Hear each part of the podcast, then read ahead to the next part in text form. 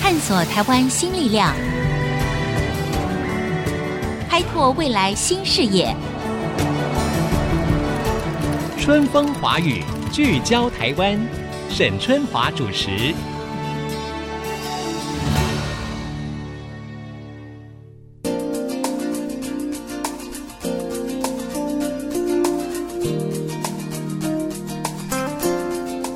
Hello，各位听众，大家好，我是沈春华，非常欢迎大家收听《春风华语》，聚焦台湾。随着高雄市长韩国瑜啊倡议呢，说在高雄就来建立一个自由贸易特区啊，使得这个自贸区这个话题呢，最近呢又热起来了。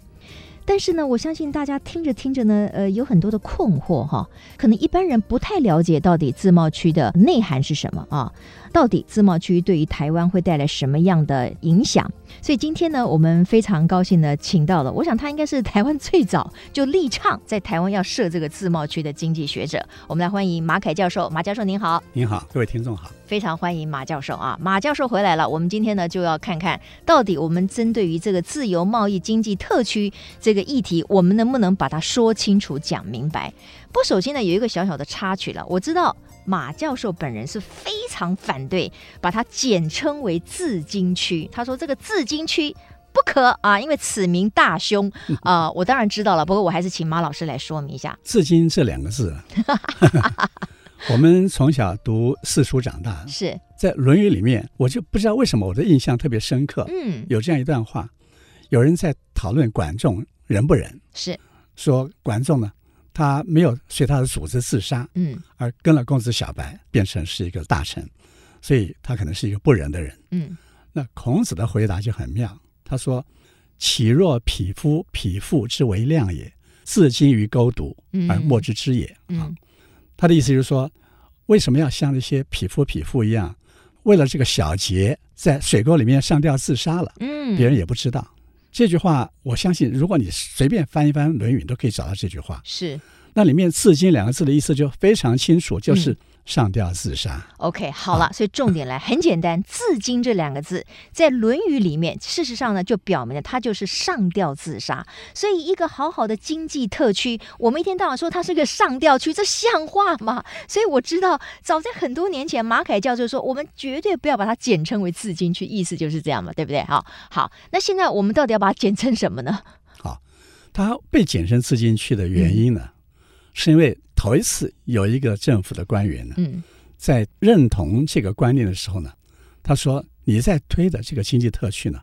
其实就是一个自由经济示范区。”这个是嗯大概二零一零年的时候，施延祥部长当时的经济部长所说的。嗯嗯嗯，可是，一般的媒体不会跟你念这么长的几对个对字，对，都要他一简定要简称嘛对，要要对浓缩简嗯称，简称最好三个字。嗯嗯嗯，所以你从自由经济示范区里面就马上就抓到，当然第一个是自，第二个是经，下面就是区嘛，对，就啊自哈经区了。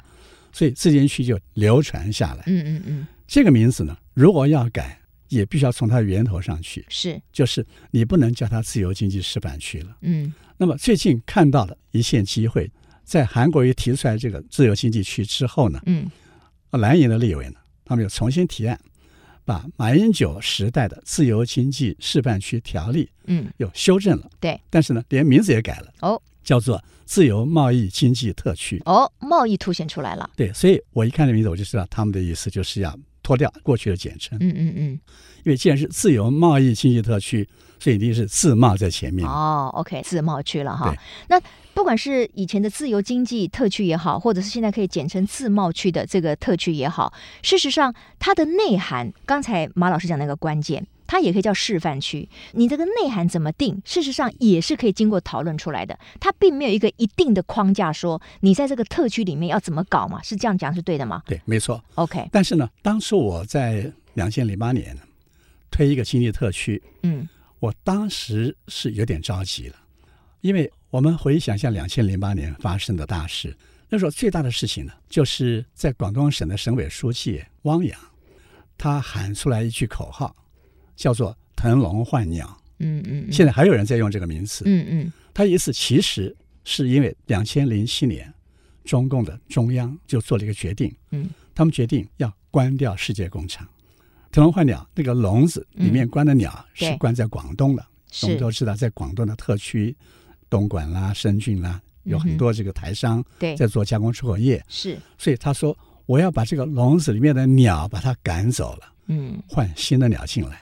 就是说，原来这些台商、这些做加工出口业的世界工厂的厂商，嗯，我都不要了，对我要换高科技的、换高技术的、更有附加价值的对，产产业进要来转型对了，所以在那时候呢，就出现一个问题，因为到两千零八年的时候呢，台湾经济是高度依赖世界工厂而生存的。没错，我们的最主要的产业，我想您对新竹这边很熟悉嗯了，你就知道，我们这边的这些我们说中高阶的产品呢，几乎市场都在世界工厂，对，都在中国大陆，它送到那边去加工，然后卖到全世界。是，台湾就靠这个勉强维持了百分之三的经济成长率。嗯，一旦世界工厂关掉了，你说这些中上游产业，它的产品将来往哪里去？嗯嗯如果他们的产品无路可去的话，嗯，台湾经济就走下去了。所以当时我非常着急，我就说我们要赶快找到新的出路。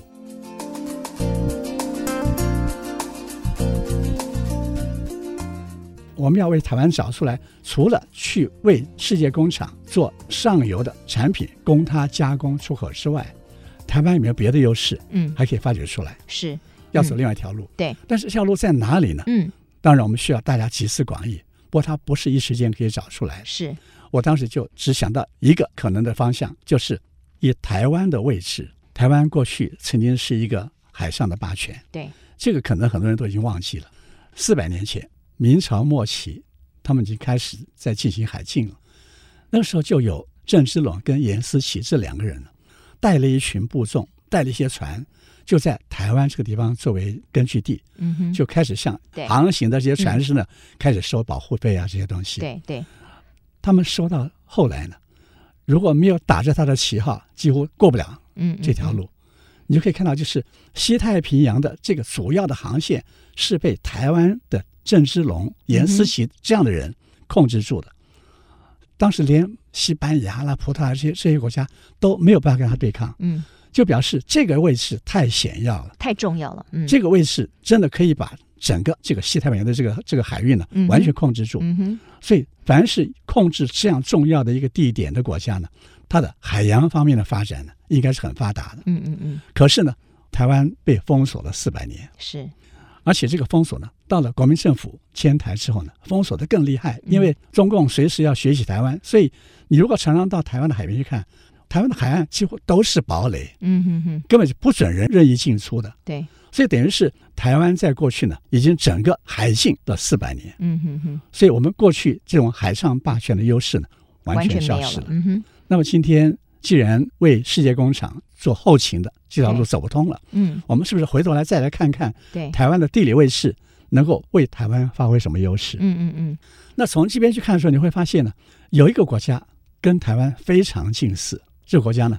它正好它在马六甲海峡这个非常险要的嗯，这个交通要道上，是，而这个国家呢也有一个非常好的天然良港。嗯所以这个国家呢，就利用它的田园良港跟它控制马六甲海峡这样的位置呢，就变成这个地方最重要的一个转运中心。嗯嗯嗯，而透过转运中心呢，也变成了金融中心，对，变成了炼油中心，是变成了建筑中心，嗯，就变成今天在全世界排名在前几名的新加坡。嗯新加坡。新加坡这么小的一个地方，居然会有这么重要的经济啊、贸易啊等等的一个地位哈，那也因此带出来，就是说，事实上，台湾我们在海运上面，或者是我们在海洋的这个折冲渠道上面，我们是占有非常先天的优势的。可是过去可能三四百年来，我们自己放弃了这个优势，那当然有一些其他的敏感的原因哈。那我觉得最近我们在讨论什么自由贸易经济特区的时候，大家都针对那个可能的缺点啊、后遗症啊，然后什么洗产地啊，就说哦，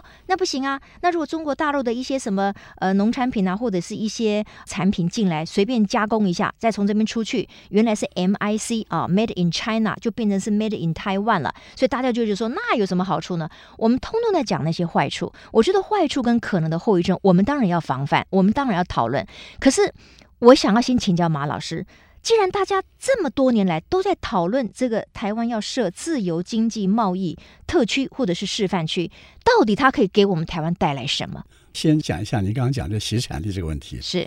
其实洗产地这个情况呢，按照 WTO 规定是非常严格的，嗯，原产地它必须要具备的条件，一个就是你已经改变了它的性质，甚至它这个商品的编码都改变了，嗯这个才可以称作是 Made in 台湾。嗯另外就是，如果它在台湾，它的整个附加价值如果没有百分之三十五以上是台湾所生产的，所生产你制不造可以出来叫的做，嗯 Made in 台湾。嗯这个要求是全世界通行，嗯而且都严格执行的。嗯另外一个例子呢，就是我们跟美国在贸易的时候呢，是我们的钢制品在美国被加征了百分之二十五的关税，嗯那个部分呢，我们一直据理力争，嗯要求他把台湾豁免，因为好多国家豁免，嗯到最后美国不豁免，嗯他说因为有很多台湾钢制品用的是大陆的钢料，是不符合原产地规定，嗯嗯，所以我又分不出来，我分不对清楚，所以干脆我全部都照大陆产品是来给你加关嗯税。是是，以所以台湾事实上呢，为这件事情呢吃足苦头，嗯嗯嗯而吃足苦头的原因是因为我们把关把得非常的松散，嗯我们根本没人在管这个事情。 OK 好，所以基本上来讲，如果我们设立了自由贸易经济特区或者相关的这个示范区的话，把关相关的法规，我们当然还是要执行的，否则当然就是门户大开，这对我们也是不利嘛哈。我刚才提到了这一点，就是说，到底我们设这个自由贸易经济区对台湾到底有什么样的好处哈？那我可能要先进一段广告，可是呢，我先简单的讲一下，其实这个自贸区呢，简单的来说，就是我们在这一个特定的区域或者是这个示范区里面，针对人流啦、物流啦、金流啦，法规通通给予松绑。那目的是什么呢？以利可以引进一些像高科技啊、国际医疗啦、跨境的电商啦、高教等等啦相关的其他的一些产业哈。我觉得广告回来之后，我们先来谈谈成立自贸区的可能的好处，然后我们当然再来关心它会不会有哪些后遗症，我们绝对要加以防堵的。马上再回来，春风华语聚焦台湾。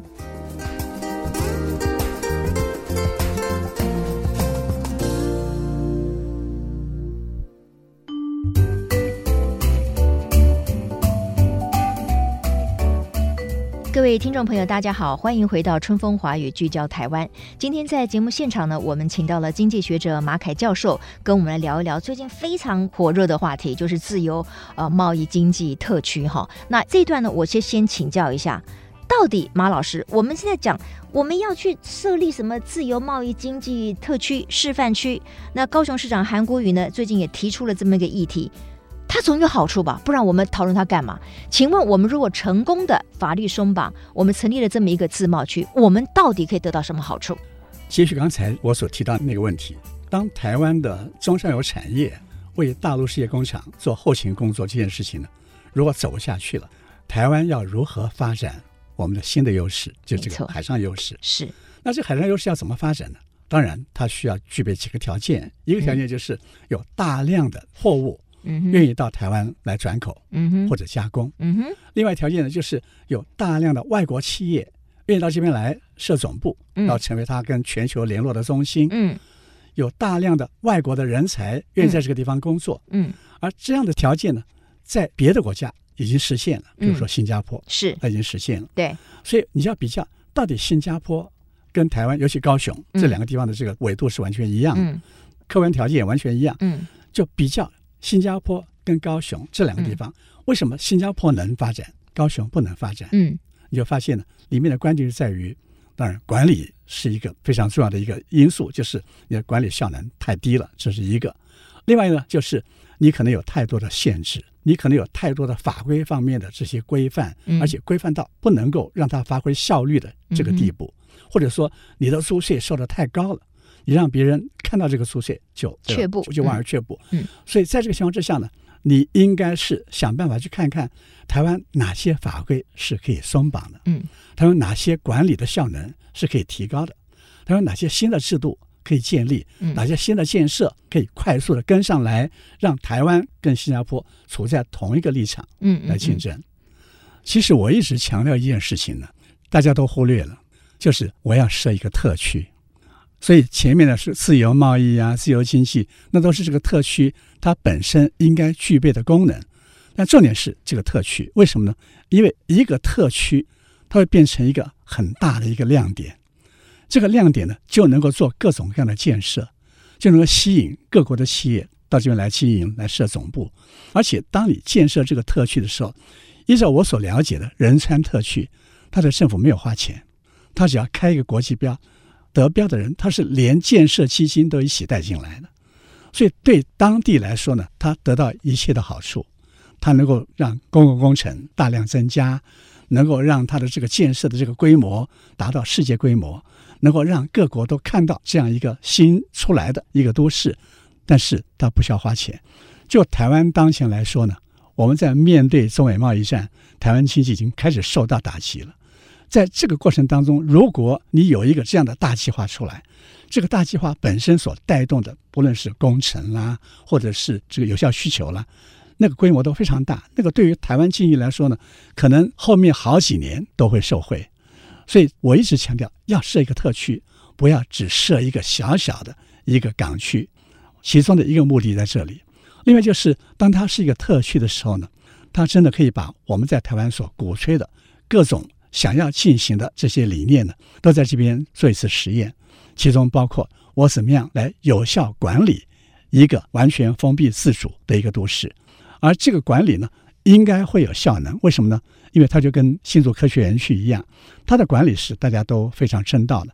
而它管理的效能能够成功。它的基本因素就是两个，一个就是它的规模不是很大，第二就是它有一个单一窗口，它可以把一切问题透过单一窗口来解决。所以，如果我有一个跟新加坡一样大的一个这样的特区，而这个特区呢，它里面的管理者就有点像李光耀这样一个人，以他的最高的行政效率，然后透过他的各部会之间非常顺利的沟通协调，就能够使得问题迎刃而解。所以我觉得这是另外一个台湾需要进行的一个实验。那还有一个实验就是，台湾的教育制度呢，目前呢已经走到了不能够再坏的地步。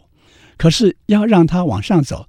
只有一个简单的做法可以立刻奏效，就是引进一个世界知名的名校到台湾来设分校。你只要有这样一个名校进来，台湾的这些好的人才，他都不需要到大陆或者到香港去读书了。而且，当这样一个名校进来之后呢，它会带动风气，会让大量的台湾的考生呢，将来都选择这个学校，而使得其他学校呢，被迫要向他学习，要跟他一样。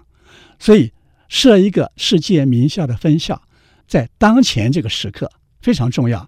可是，我们鼓吹了不知道多少年了。没有效果，没有效果的原因是因为教育部不松绑。但是从马英九时代的自由经济示范区条例，到现在的自由贸易经济特区条例里面，非常重要的一项就是开放国际名校在台湾设分校，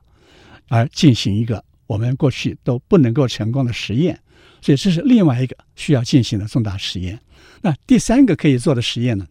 就台湾今天呢，一般年轻人最大的问题就是他一辈子不吃不喝。买不起他要住的房子，可是我们知道，在世界很多国家，像新加坡，它百分之八十的人可以住在政府所供应的平价的住宅当中。如果是德国的话，它根本它的房价是几十年不变的，所以没有人需要为买房子烦恼。而这样的情况呢，台湾能不能做到？全台湾一起做是有困难，可是选择一个封闭的区域来进行实验，绝对可以做到。还有就是，我们鼓吹台湾要跟世界接轨。必须要进行双语的教育，要用双语的人才，但是你要在整个台湾这样做是蛮困难，要集中在一个特区当中做呢，那绝对是有可能实现的。所以很多这样的这个实验呢，我们每天都在思索怎么样让台湾能够做到，但是呢，从来没有找到机会。一个特区呢，可以让所有的问题全部都解决。嗯，我在这边在严密的管控之下，对我让它松绑，松绑，松绑之后看。有什么问题会出现？对，有什么弊端会发生？嗯、然后呢，我把可能的问题一个一个把它消除掉。对，然后把它的好处放大，到最后我让它在全台湾扩散。嗯嗯嗯嗯。那个时候呢，全台湾都获利了。是，所以为什么有人把它叫做示范区？因为它确实有一点实验的味道啊，就是我们把它的优点把它做大，然后呢，我们尽量去消除它的缺点。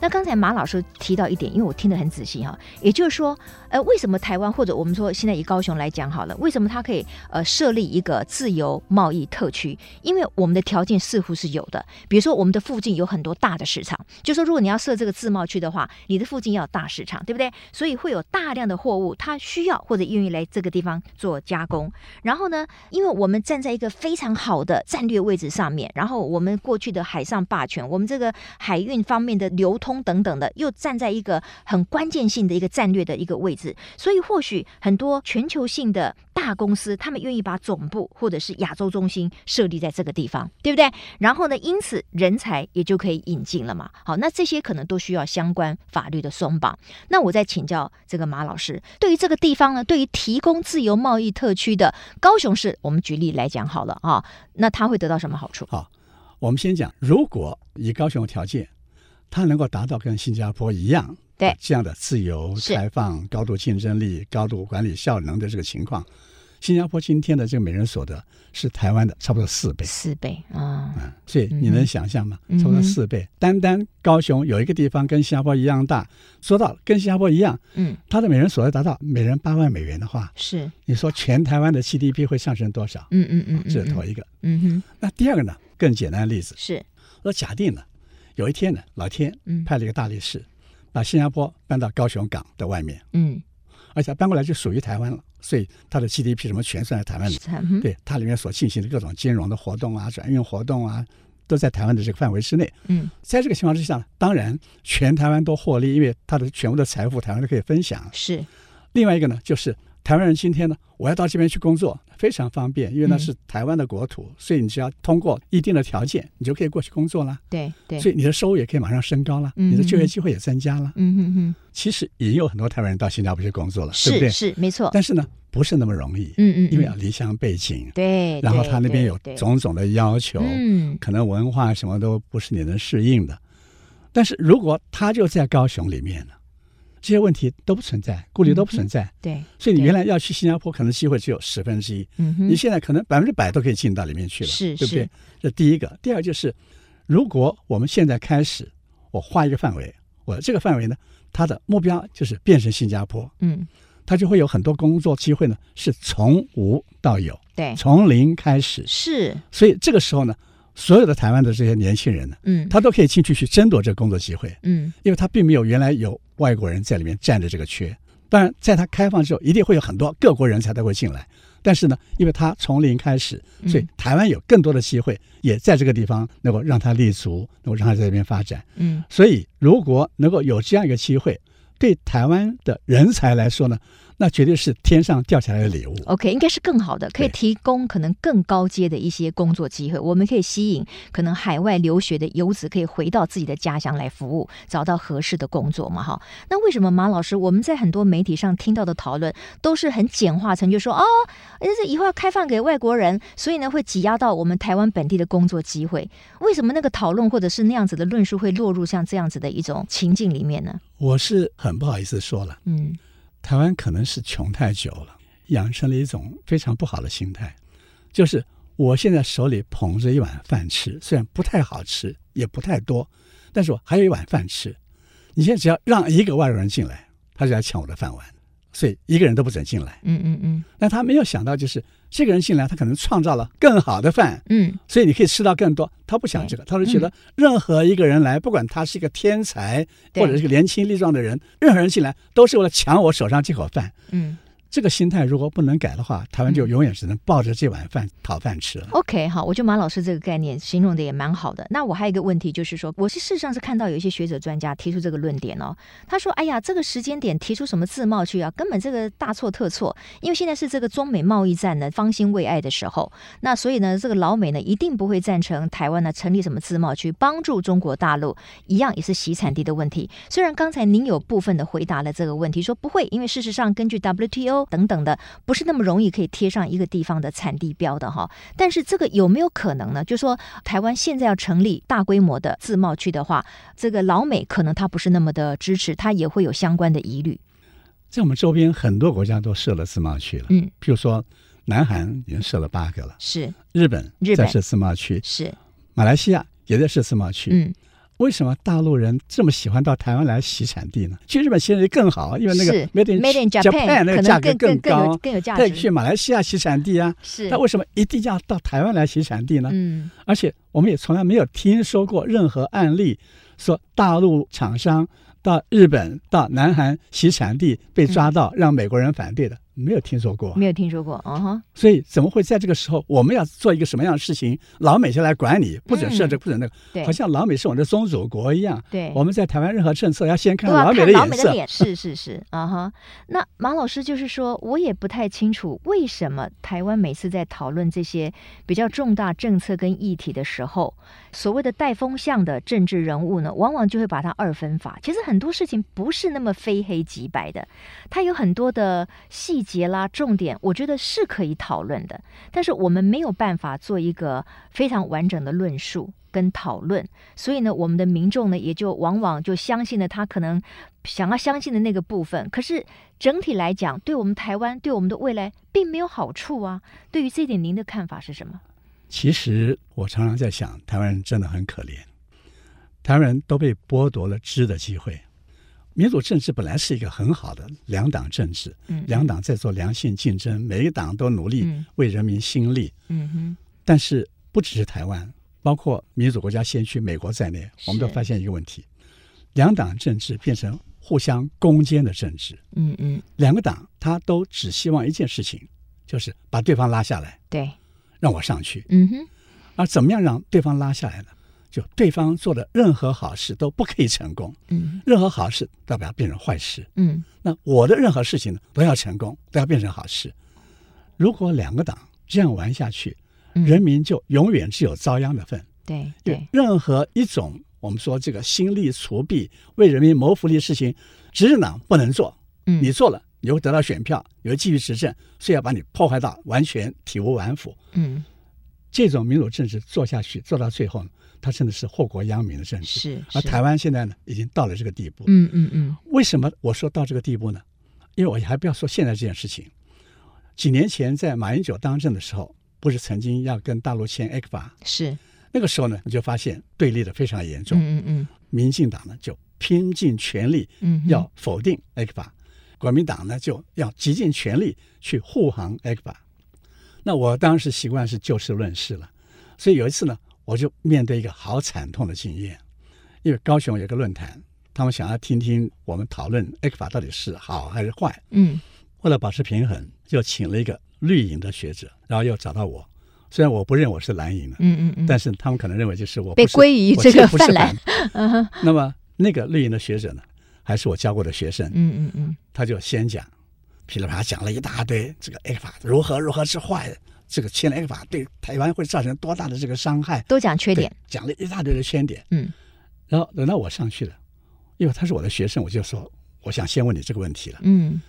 难道 A 法没有一点点好处吗？嗯他也很坦率，直截了当就说，好处是蓝营讲的，我只负责讲坏 处。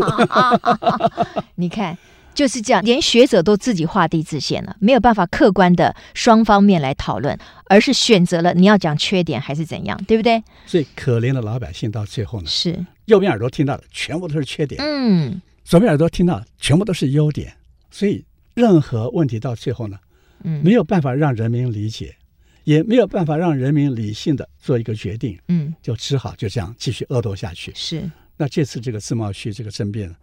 我看他看得更明显。是。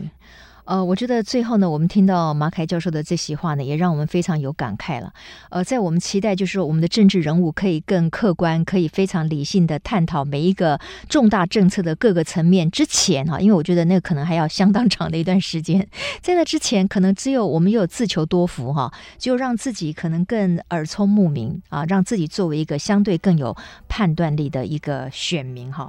不过今天我觉得请到马凯教授回来再跟我们谈一下自由经济贸易区的这个面面观哈，也是很大的感想。就是无论如何啦，我觉得台湾一定要寻找出路哈，我们是不能够画地自限的，我们也不能够只是限于所谓蓝绿哈这种意识的形态当中。那我们作为每一个个人或者是每一个族群，我们也不能只有害怕、担心。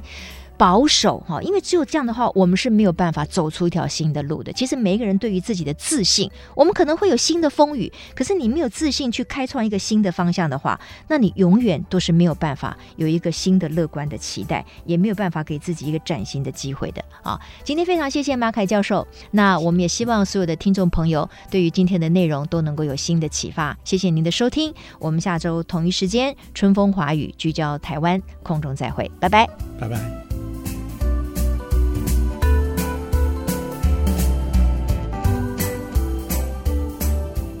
本节目由世界先进机体电路赞助播出，探索真相，开拓未来。世界先进机体电路与您一起聚焦台湾。